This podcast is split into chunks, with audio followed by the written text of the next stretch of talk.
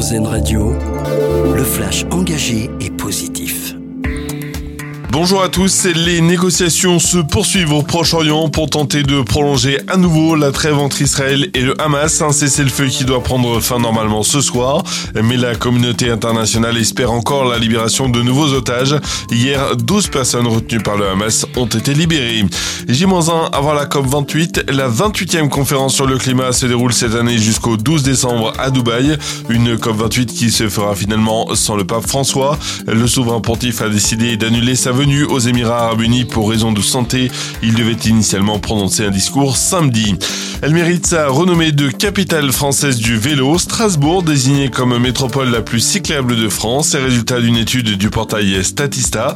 Strasbourg est récompensé pour ses 700 km de pistes cyclables. Plus de 40% des trajets en vélo seraient sécurisés dans la métropole alsacienne. Bordeaux, Toulouse, Grenoble et Montpellier complètent le top 5 du classement. C'est toujours l'un des plus scrutés à l'approche Noël. La traditionnelle mise en lumière du sapin du Noël du Rockefeller Center de New York a lieu ce soir. Cette épicéa de Norvège sera dotée de plus de 50 000 lumières LED multicolores et au sommet d'une étoile Swarovski. Ces lumières illumineront la grosse pomme à partir de demain et jusqu'au 13 janvier.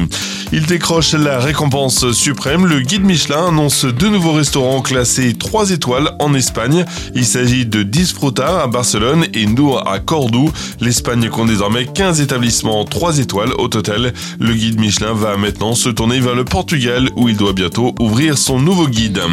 Et puis vendre des paniers de légumes et de fruits anti-gaspi, c'est notre dossier solution et c'est l'initiative de Finistère Est 29. L'entreprise est une coopérative qui lutte contre le gaspillage en récupérant chez les producteurs les fruits et légumes qui n'entrent pas dans les standards de la grande distribution.